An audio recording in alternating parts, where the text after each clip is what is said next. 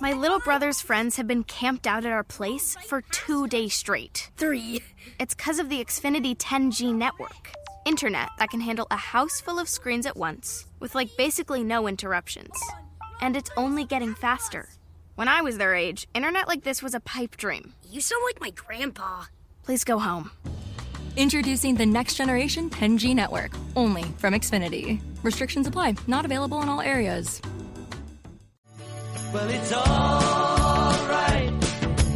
Riding around in the breeze, well, it's alright. If you live the life you please, well, it's alright. Welcome to the Outer Limits of Inner Truth Radio Show. OuterLimitsRadio.com. I'm your host, Ryan. Welcoming back to the program is Miss Nanci Danison, phenomenal author. I love her so much. She's so sweet.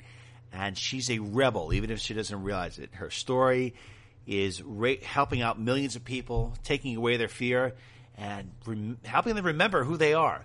Our focus of tonight will be Miss Danison's experience when she died, merged in with Source, came back to her body, and some of her insights that she found uh, and learned when she was dead about organized religion. I found there are a lot of things in there that are probably shatter your mind and dispel a lot of beliefs.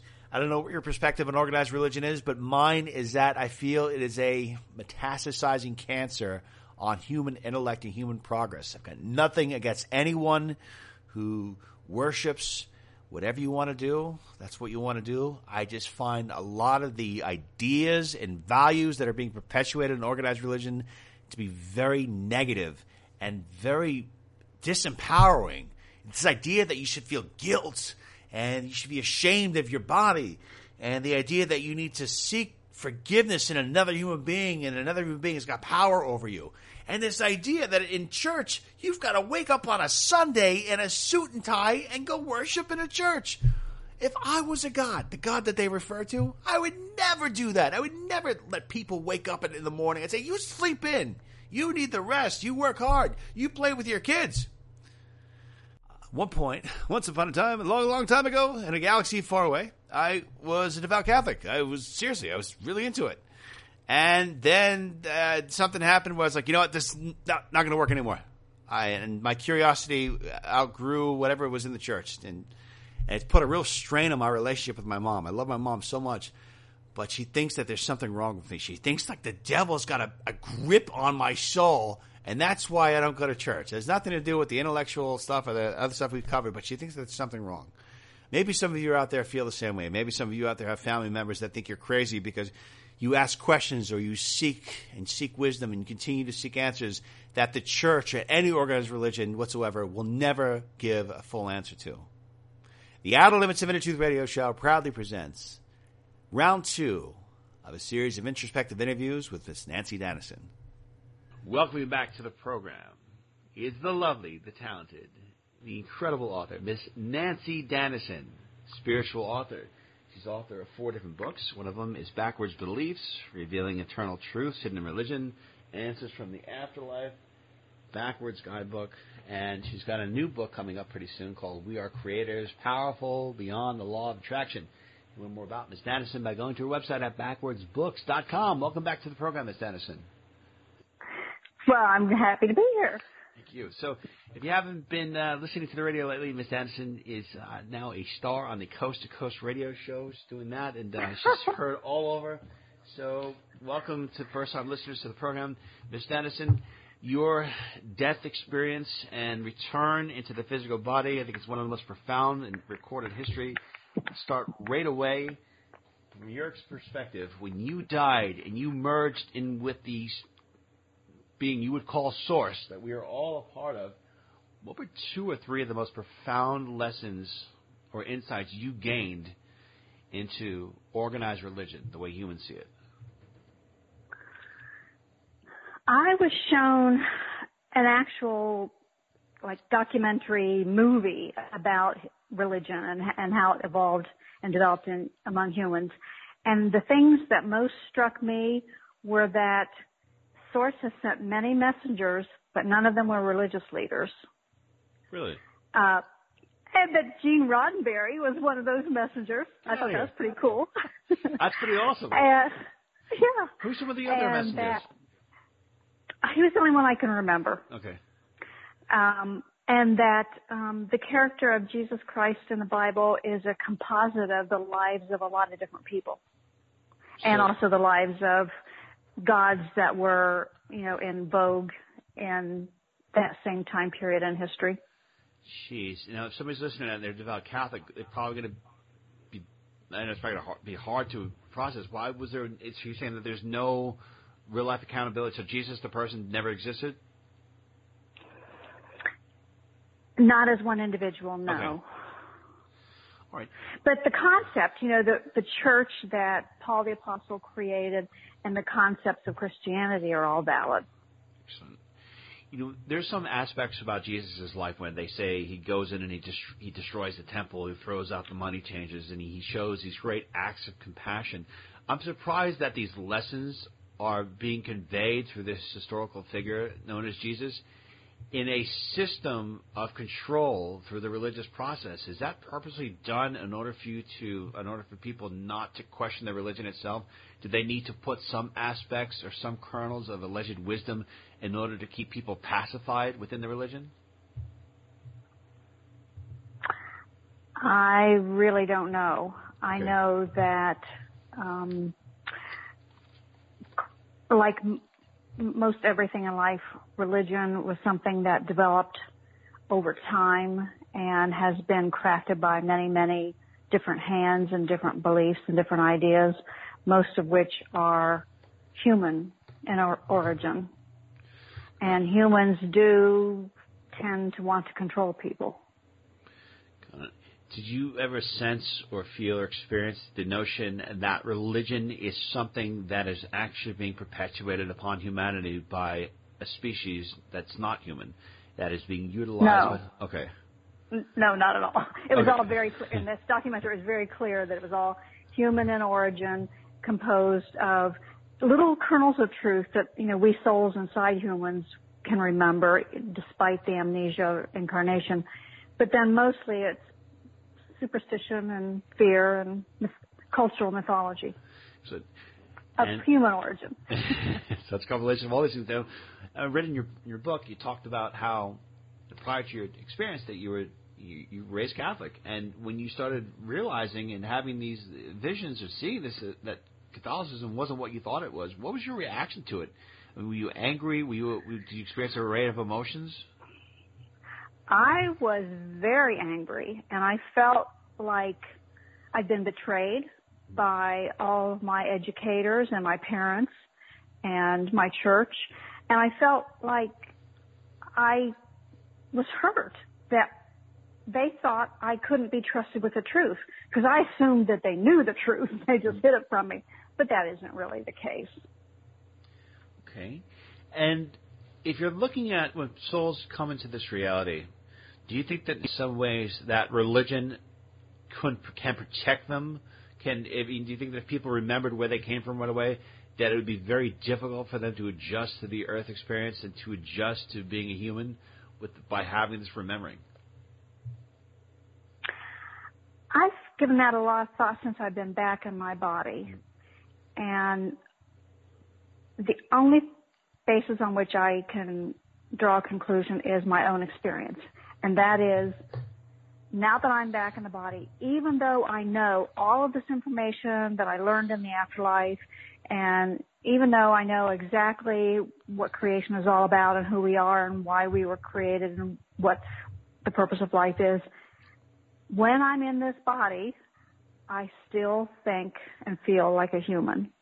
The amnesia is so strong that I don't think very many people would have the ability to remember enough about the truth to really impact how they live as a human.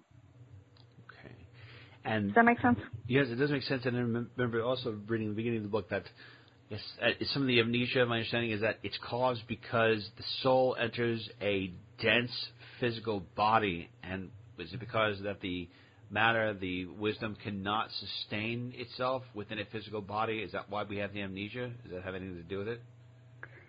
Yeah, the amnesia is built into the incarnation process. Um, intentionally. Source wanted to make the experience of physical life seem totally real.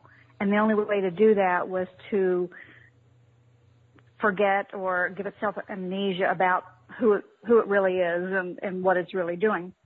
But then also, like I experienced when I came back into my body, you know, as I was coming back from the afterlife back toward my body, I still had like zillions of pieces of information in my memory. But as I got into the body, I could feel it slipping away and slipping away and slipping away because of the density of the physical matter. It's just, you know, I don't know if it's vibration or what it is, but inside these bodies, we're just not able to retain that much knowledge. As far as your experience, did you ever sense or gauge what happens to people who do the suicide bombings in the name of religion? I mean, there are people who kill in the name of religion. They're doing it in the, you know, the, the glory of God. Does something happen to them? Do they realize the error of their ways? Do they go someplace and kind of re-experience all the pain and suffering that they cause? Are they shown the truth of what source is eventually? Based on what I learned in the afterlife and what I also experienced myself, we all, regardless of what our human bodies may have done during their lifetimes, we, the souls inside, all automatically go into what we call the afterlife. Okay. And we go through a transition process from thinking and feeling and perceiving like a human to back to our natural state as thinking and feeling and perceiving as a spiritual entity. Part of that process is a life review in which we relive every single moment of the, li- the physical life we just left, including all the sensory data that was taken in, and we can experience and feel deeply all the repercussions of all of our actions on other people. So a suicide bomber or a murderer or somebody who kills a lot of people will feel all those people's terror, death, sorrow, pain, all the sorrow and terror and pain of their loved ones and the country they lived in and you know everybody associated with them. It will be as though the person having the life review was the person who was killed. It'll be that intense. Wow. So there's, there's But other other than that, there's there's no punishment per se, because it's the human body doing these things, not the soul. And if a person apologizes, make a, makes a profuse apology for harming another person, and that other person grants them forgiveness, is that person who committed the negative act, are they still going to re-experience that pain and suffering that they caused the other person in uh, during their life review, despite the fact that they've sought forgiveness and have been forgiven? Yes, but they will also experience the apology and the repercussion of, that and the forgiveness from the other person. Okay.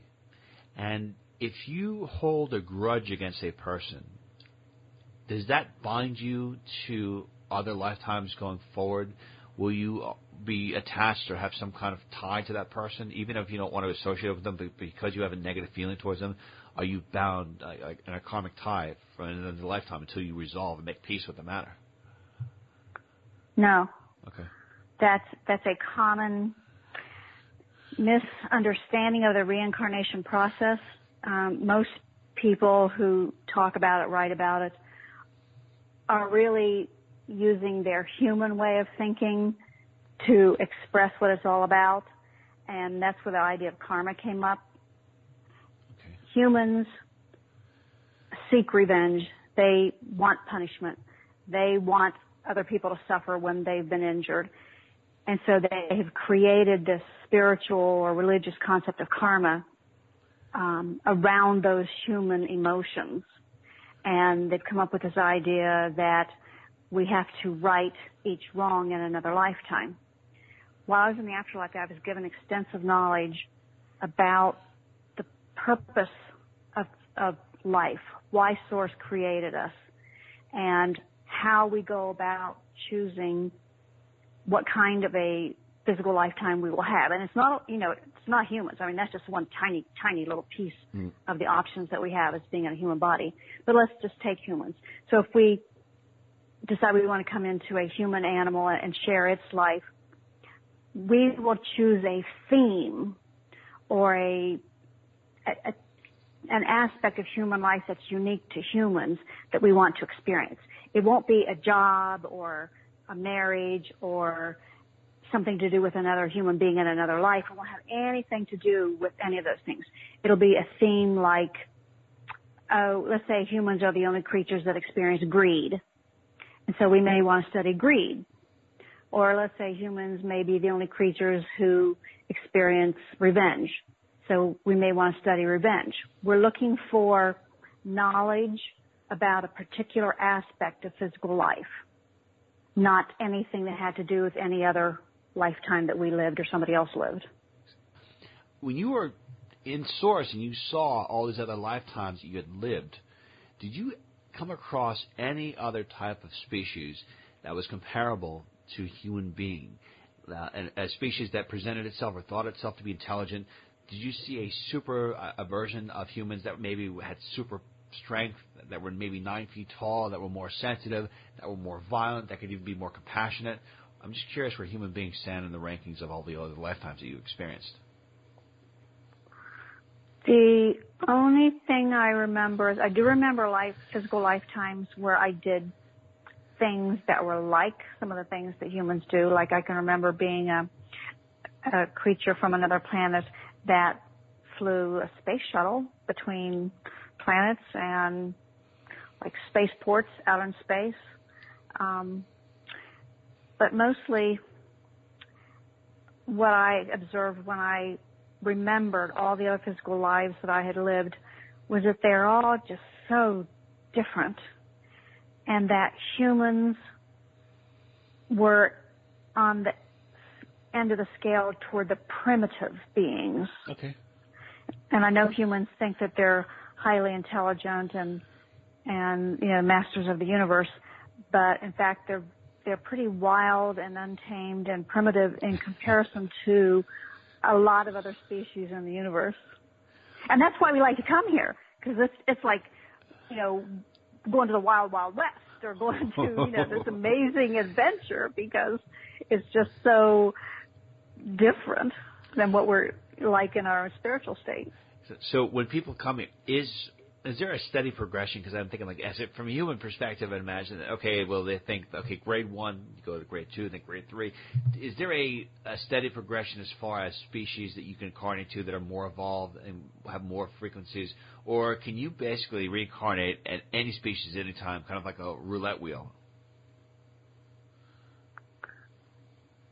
You can incarnate into anything in the universe. It doesn't have to be a creature or a species. It can be plant, animal, inanimate object, gas, anything. I had lifetimes. I can remember I had a lifetime as a nebula. Um, and there's no progression. Humans see progression because they are creatures of linear time. When we're outside of these human bodies, there's no longer a time frame. Okay. So, and there's no longer the idea of evolution. I mean, we're all equally part of source. You can't get any higher in evolution than that. And so this idea of progressing from one species to another just doesn't apply. Okay. And in your books, you've talked about.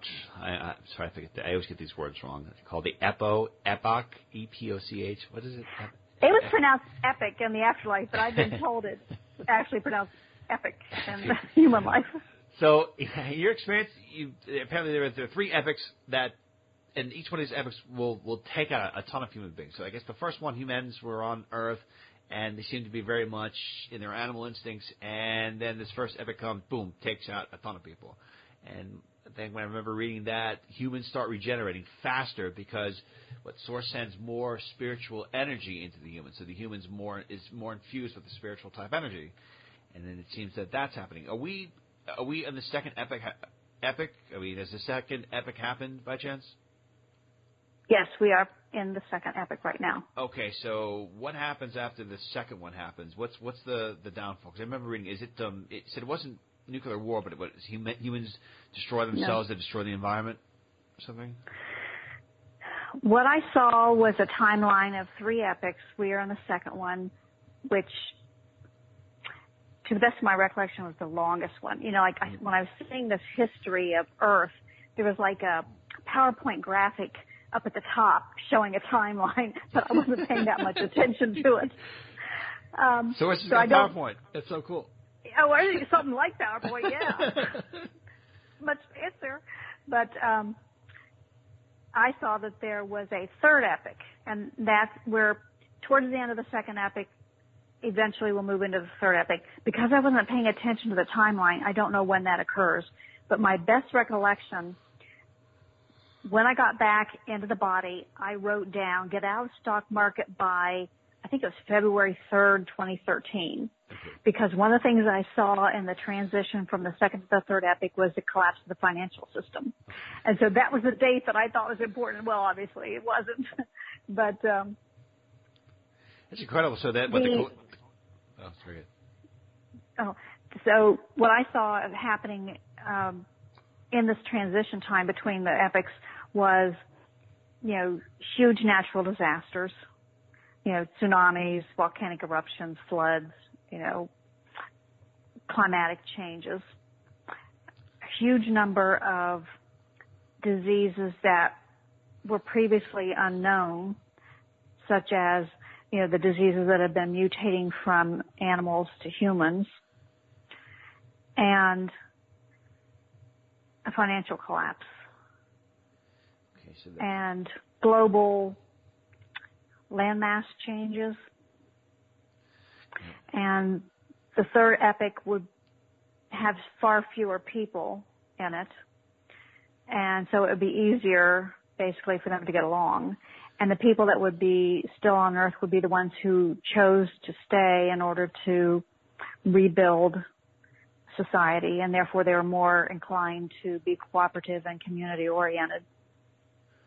okay, and when you were talking about, I guess that between the first epic and the second epic, that these human beings got an influx of infusion, or sorry, influx or infusion of spiritual matter, or they're more inclined to, to have a spiritual sense, more connected to spirit. Are the people on the third epic are they going to be twice as much inclined to be spiritual? Are we going to see that that uh, vision of humanity that I guess some people talk about, where they say, "Well, yeah, we're at a higher vibration. It's love and compassion. It's this like dream-like reality that most people have been dreaming about, especially if you're talking about to New Age people." You mean utopia? Yeah, like the utopia. Um, Love everyone. Everything's cool. Evil. Evil was such a thing of the past. We don't. No more evil. We're past that. We we evolved past that. Know, that kind of stuff. Well, I I saw a much kinder, gentler Earth. You know, people on Earth being more cooperative and more helpful for, toward each other, but they were still in human bodies, and human nature hadn't changed. So, you know, I to tell you the truth, Ryan, I didn't pay that much attention to the future because I wasn't going to be there. You know, I mean, I, I knew I was back in the afterlife and I was done with done? incarnation. And, and, you know, I didn't care what was going to happen on Earth in the future. Well, you know, I've got a burning question. I think most people uh, want to know this because they're, they're, maybe they're going to decide if they're going to come back to the third epic. We need to know, Miss Aniston, are the Kardashians on Earth then? Because if they are, forget about it. Not coming back. Can't handle it. No more. They've been around too long. I think they're definitely a second epic phenomenon. All right. Thank goodness. Woo. All right, coming back. We're all going to come back now. That's good. We just recruited 5,000 people coming back for the third epic. Since this whole thing happened, how has your life changed? I mean, are you able to manifest things differently now if you're thinking, uh, if you have a thought and you, you want to put your focus and attention to something? Are you finding that you're able to manifest your dreams in reality uh, much quicker because of your experience and dying and coming back? Sometimes, but not often enough to make me happy. but I, I can tell you that my life has changed dramatically because of the upheaval in my religious beliefs. I mean, you know, everything I believed about life was completely torn away from me while I was in the afterlife. It's hard to bounce back from that. And so it, I'm sorry. Go ahead. go ahead. No, I'm sorry. So it, it changed my life in that I left the security and comfort and money of my big law firm and went out on my own as a solo practitioner of the law. And I spent about seven years just trying to heal from the trauma of dying and heal from the trauma of having everything I believed destroyed and replaced with concepts that were very foreign to me.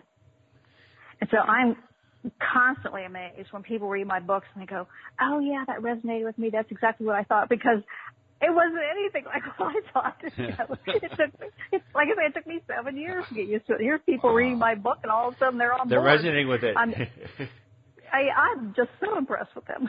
That's awesome. And I'm just curious, like, even though you had a beautiful experience and you had this, you know, incredible uh, wealth of knowledge coming into you, did you feel that you had post-traumatic stress disorder? Were you seeing some kind of counseling in order to process what you experienced? And if so, I mean, how do you talk to someone about something that, you know, very few, if any, people on Earth have ever experienced before to come back?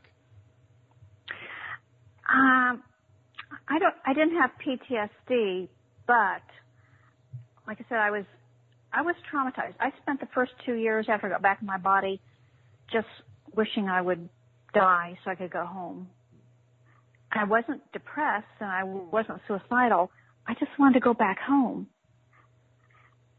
And I was so, so fortunate to find an organization called the International Association for Near Death Studies, which is an academic group and it's also a support group.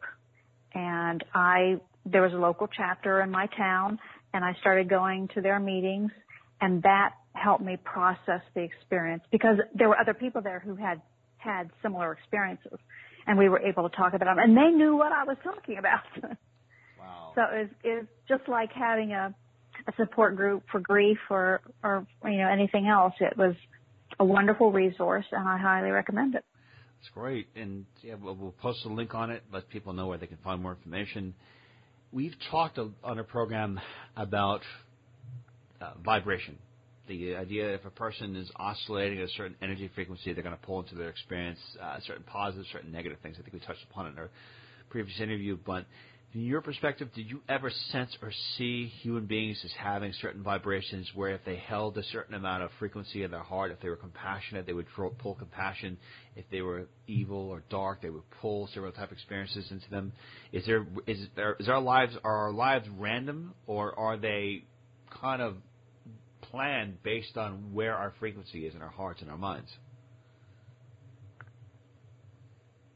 Okay, that's a lot of questions in one. Okay. It is a, I learned that it is a human myth. The law of attraction is a human myth. The, the word vibration is used for a lot of different things because we don't have a huge vocabulary for, you know, spiritual type topics. And so when I was in the afterlife, I did learn that every piece of physical matter, which would include humans, has an energy signature. And to me, energy signature is a better descriptor than vibration. And energy signature does not change. You know, you can't, when, if you're in a human and the human has an energy signature, you can't increase it, you can't decrease it, you can't speed it up. It's just assigned to that piece of physical matter. Just like with um, a table, you mm-hmm. know, the, the molecules in a table have an energy signature and they can't be increased so that the table's turned into something different.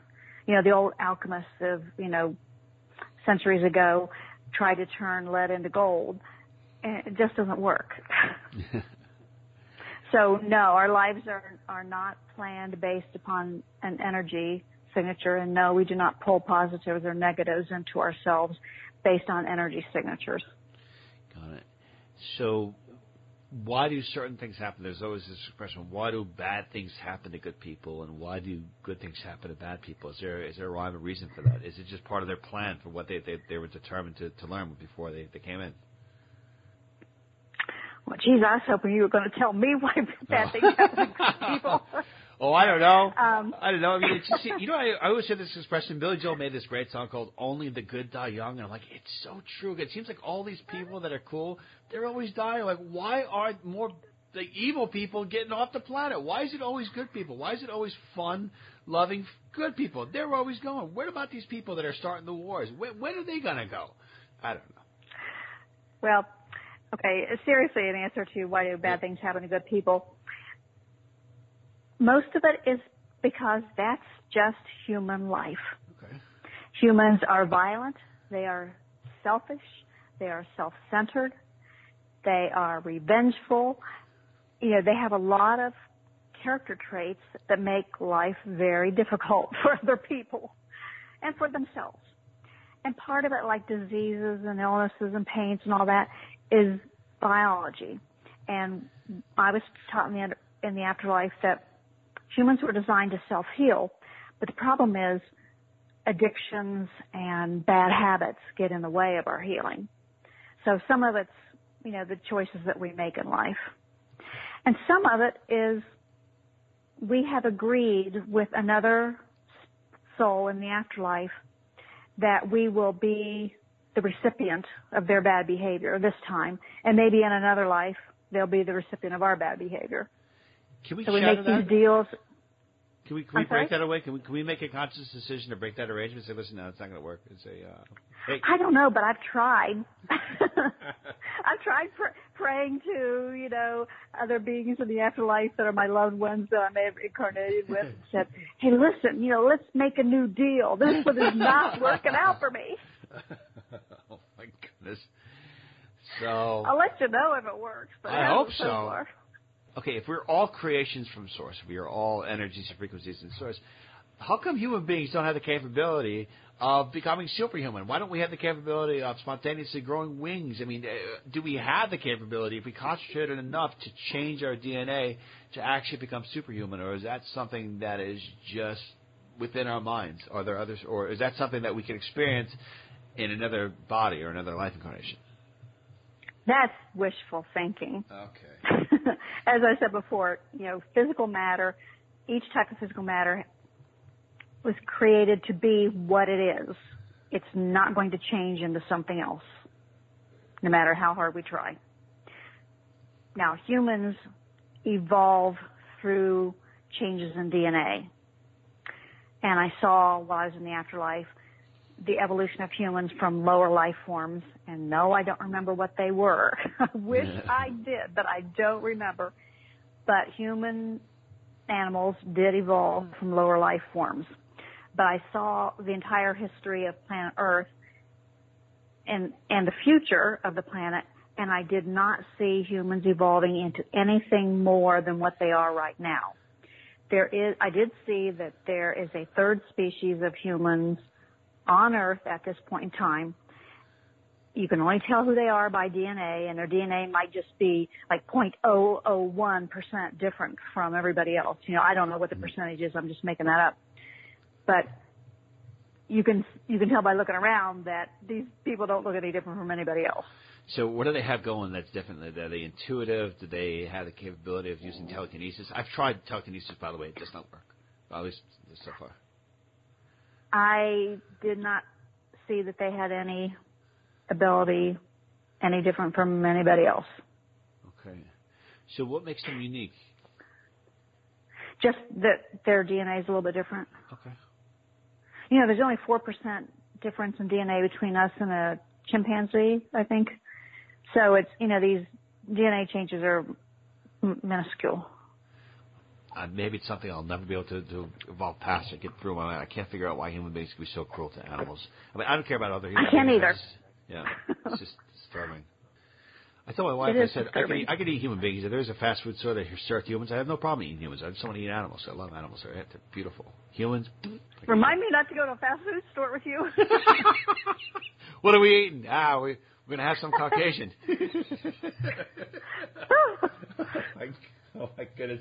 Yes, maybe I maybe I'm the one that needs to see the psychologist, but um, there's this really cool show. I we've talked. We've had a gentleman named David Wilcock on the program before. Ancient Aliens. I, I, I love the show. Fascinating. Talks about how human beings may have had interactions with aliens in the past, and they show that there are certain pyramids that are identical in their shape, size, and scope all over the Earth. Did you ever get any kind of insight that human beings have worked with other species before, or is that something that is a mere strange coincidence?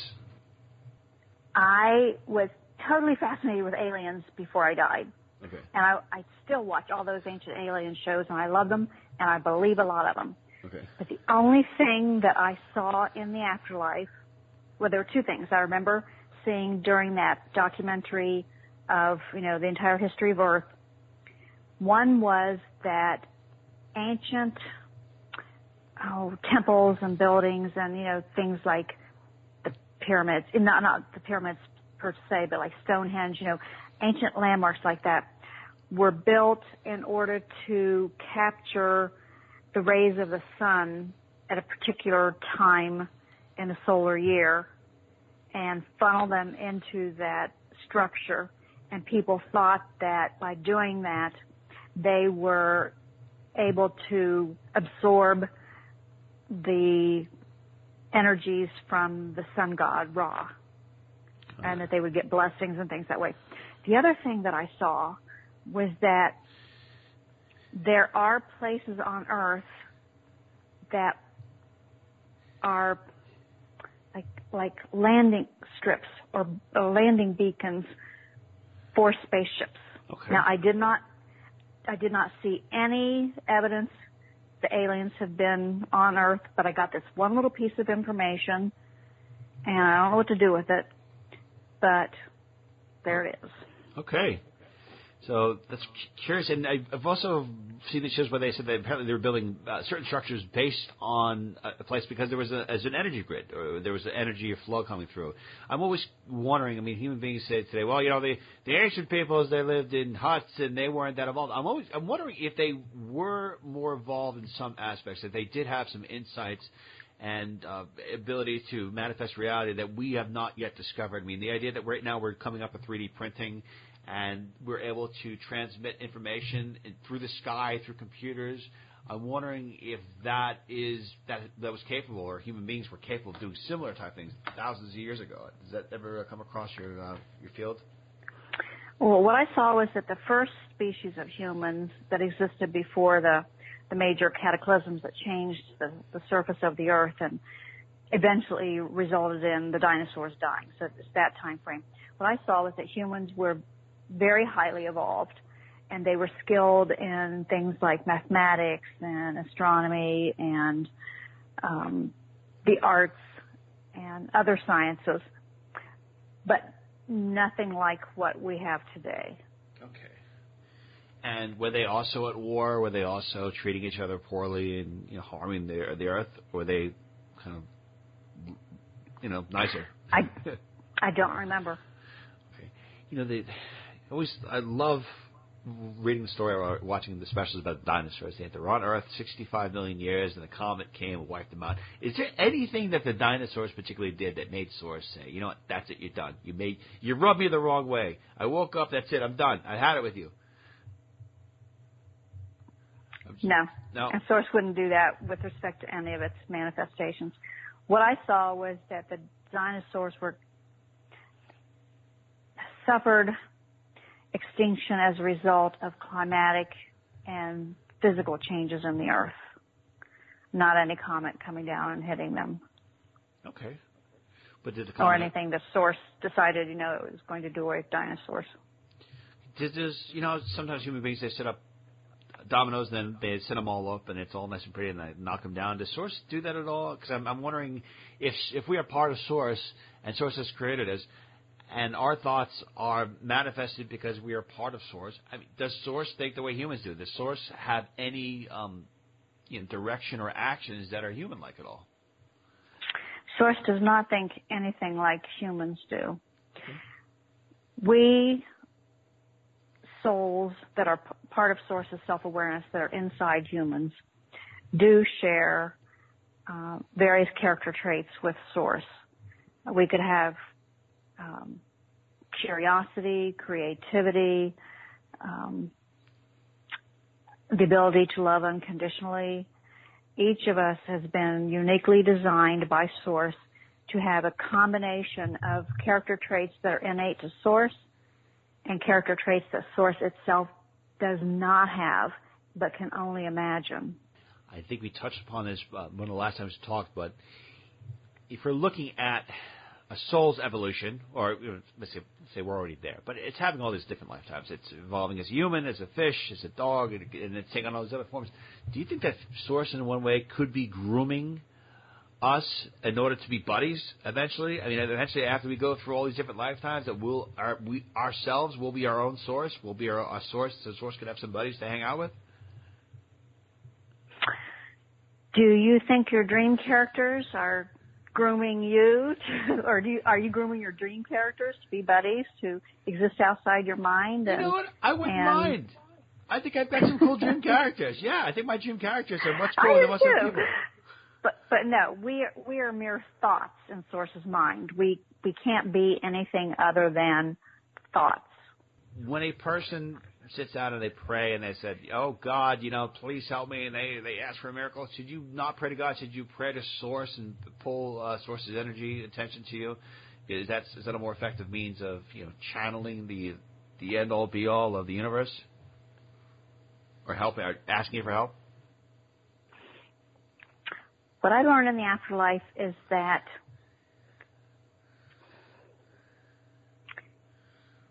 those concepts are all of human origin because humans believe in being supplicants to a power greater than itself that exists outside of itself. That structure does not exist. We, there's one source, one consciousness, one mind. We are all characters within that mind. Therefore, when we pray to source, we're basically just praying to ourselves or the rest of the characters within source's mind. We, and we don't really need to pray to get what we want. We can, we each have the ability to personally manifest what is right and proper for our own lives. But what I do believe in and, and find to be effective is we can ask the people in the afterlife who love us to send us energy and intentions to help us manifest. Okay. So, are these people that are friends, deceased ones, we other other spirit guides that are that could be with us we haven't seen? I mean, did we have that by the way? Did we? I mean, you said, remember you said that you had had some some friends and spirit guides, but are there do people have spirit guides? Most likely that they've never met before in, in physical life. I saw no evidence of spirit guides in the Okay. afterlife. Okay. It's interesting. See, this is what's cool. I, that's why I love talking to you because I feel like we we talk. I believed in them too. Before I died, I believed in them. Yeah, I mean, I was taught I had a guardian angel. Yeah. But in, fa- in fact, we all have the ability to access all of universal knowledge and get answers ourselves. We all have the ability to manifest physical reality and achieve what we want ourselves. There isn't really need for an outside source because we are all inside source. We are the only power there is. Got it. And if a person dies and they're very close to someone, can that person decide to hang around the, the, the person in human form for a little while, for the rest of their life, and then go to source because knowing that you know they're eternal, that they can, that there's infinite time, there's no time to wait. So, can a person, they're speaking, have you know some relatives that are hanging around them, kind of watching over them? I don't know. Okay. I know that I can from time to time feel my parents around me. And I've heard many, many stories. In fact, I just did a newsletter article yesterday about a, a guy who felt a spiritual hug from his grandmother. So there's definitely a way to communicate, but I did not see any evidence of any soul leaving a human body and hanging around on earth. Got it. And remember reading in your book, backwards. Oh, by the way, just want to give everyone a quick uh, reminder that Miss Danison's website is backwardsbooks.com. And the status in your book, Backwards Beliefs Revealing Eternal Truths Hidden in Religion. I specifically remember you talking about the idea that you can put the human to sleep for a little while by doing a meditation. What does meditation do? Does that allow you to access or open a line of communication from you directly to source, pull in more you know, spiritual energy, and what have greater control over your human body and mind? My when I use the word meditation, what I'm talking about is stopping the flow of chatter that we hear in our minds all the time and stepping back and observing the human mind. And you can do that by you know, making your mind a total blank. And then when a, a thought comes in, you know you're the one stepped back there looking at the mind and you're seeing the thought come in. So you know that's a human thought, not your thought. So meditation to me is whatever helps you get into that observer position, that stepping back and observing the human mind, observing the human life from an objective standpoint. And once you get detached from human emotions and human thinking that way, it is much easier to utilize our, our innate spiritual powers. Okay, wow. So is it the less human you are, the less human you feel, the more capable you are, maybe able to in- increase your ability to attain wisdom or even manifest? Yes. Okay. Love reading a book called The Tao Te Ching and talks about being in the flow. And well, I love the way it talks about water. So water can go anywhere. It can go to any level. And it also talks about the idea of non-interference. You know, if you talk to a sage and you ask him how he's feeling, he doesn't say I'm doing good or bad. He just he just says I'm, I am. It talks about the present moment.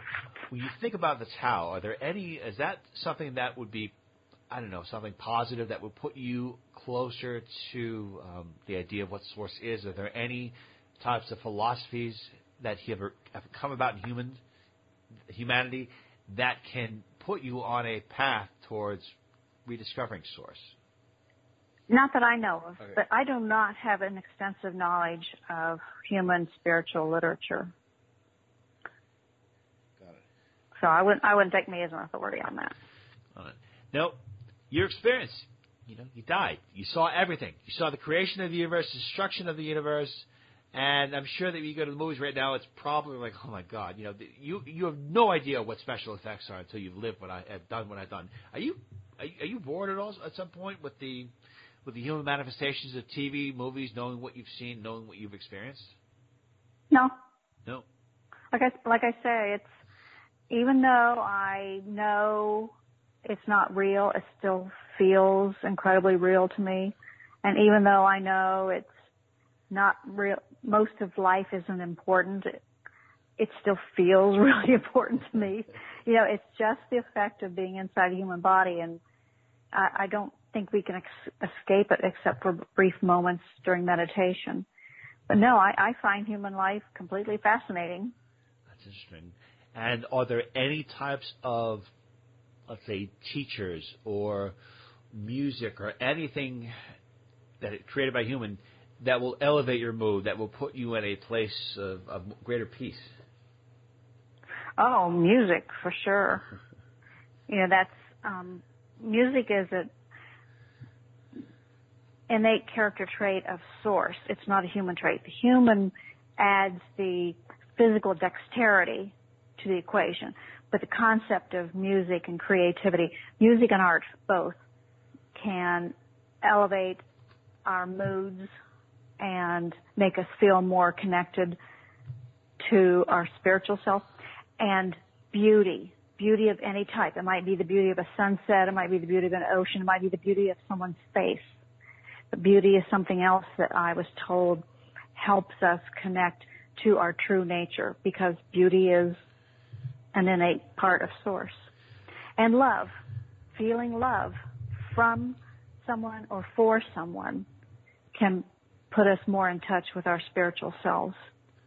Is that the one of the main reasons why we're here? Is to love other people, or is it just to experience all aspects of human life, just to be in the physical form? You, um, loving other people is not a feature uh, or purpose of human life. When we're in spiritual form, when we're source, we have unconditional love. Humans have conditional love. Okay. So, so we may want to experience, you know, that might be the theme that we pick is to experience the conditional love of, you know, human life.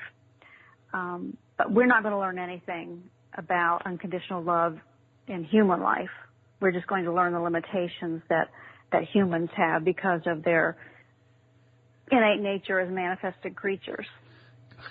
Got it. And uh, I love the part of your book know, talking about backwards beliefs, re- revealing eternal truths hidden in religion. I love you talked about how the universe actually ends. Can you please visually describe what you remember of how the universe ends, how humanity just, well, goodbye. Well, humanity ends way longer before the universe does. Okay. and I don't I don't remember how. I just remember when I was watching the destruction of Earth, mm. I said to myself, "Oh, it goes the same way Mars did." so whatever happened to Mars is going to happen to Earth, according to the future that I saw while I was in the afterlife. The universe I saw when I saw creation, I saw the source sent out, for lack of a better word, mentally expelled energy that then evolved into the physical universe.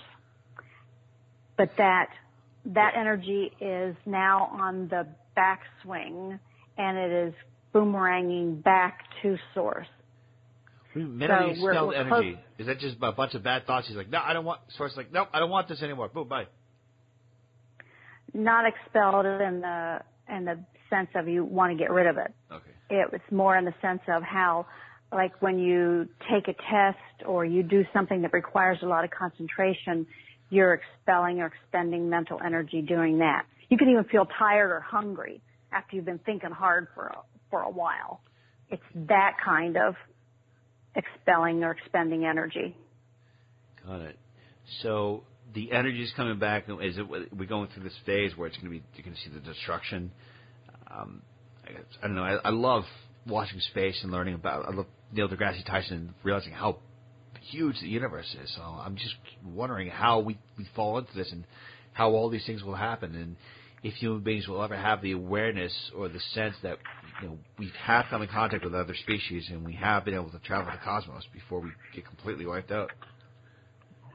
i don't know but if we do i want to be the first in line Yep. it's a, I don't know. I'd be a little afraid because you know it, every movie that they start out with says, "Oh, you know, space is so good," and then they land on the on the ship on the, on the planet, and then aliens happens. That's why I, I saw aliens. I was like, "No, I'm, I'm going to stay on Earth for a little while." It's it's the evil.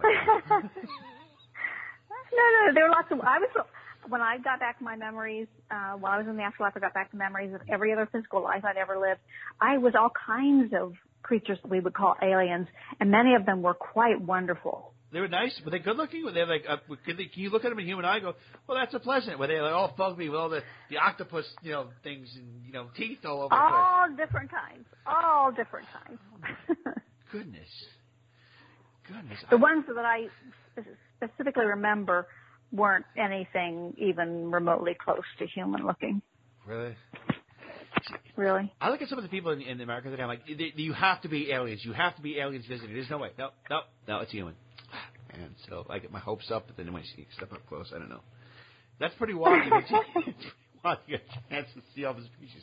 Uh, Stenson, final question we have for you is, if there is one or two words that you think would be good to, for people to say on a regular basis that would kind of raise their spirits, kind of make them fill with love and gratitude and kind of start helping them manifest their lives in a very positive way. What would those two words be, or maybe affirmation be? I am source. That's awesome. See, simple, simple yet highly effective. Miss Nanci Danison, great honor to have you with us today, Miss Nanci Danison, author, spiritual author of four different books: Backwards Belief, Revealing the Eternal Truths Hidden in Religions, Backwards Guidebook, Answers from the Afterlife, and uh, think last one you had, just one more you had. I had Backwards already. returning to our source for answers. That's right. And the upcoming book, We Are Creators, Powerful Beyond the Law of Attraction. You can learn more about Miss Nanci Danison by going to her website at backwardsbooks.com. Miss Danison, thank you so much for being with us today. Thank you, Mr. McCormick. I enjoyed it. Okay, everyone, that concludes today's edition of the Outer Limits of Inner Truth Radio Show. Special thanks once again to our great guest, Miss Nanci Danison. And special thanks as always to our virtues, Miss Carrie O'Connor, Miss Constance Dallas, and Miss Lisa Kaza. To learn more about the Outer Limits of Inner Truth Radio Show, please go to our website at outerlimitsradio.com. Till the next time we meet, my friends, wishing upon you an abundance of peace, love, and beers.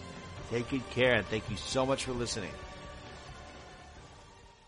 Want to be heard or seen in front of millions of people? Want to be an expert on TV or radio?